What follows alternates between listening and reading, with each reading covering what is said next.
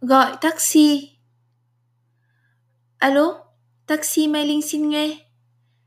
Chào anh, cho chúng tôi đặt một xe 4 chỗ đến trước cổng khách sạn Hoa Sen, số 12 đường Nguyễn Căng Bích, lúc 7 giờ sáng mai. Dạ vâng, chị tên là gì ạ? Tôi tên là Xuân. Vâng, cảm ơn chị. Chào chị. Chào anh.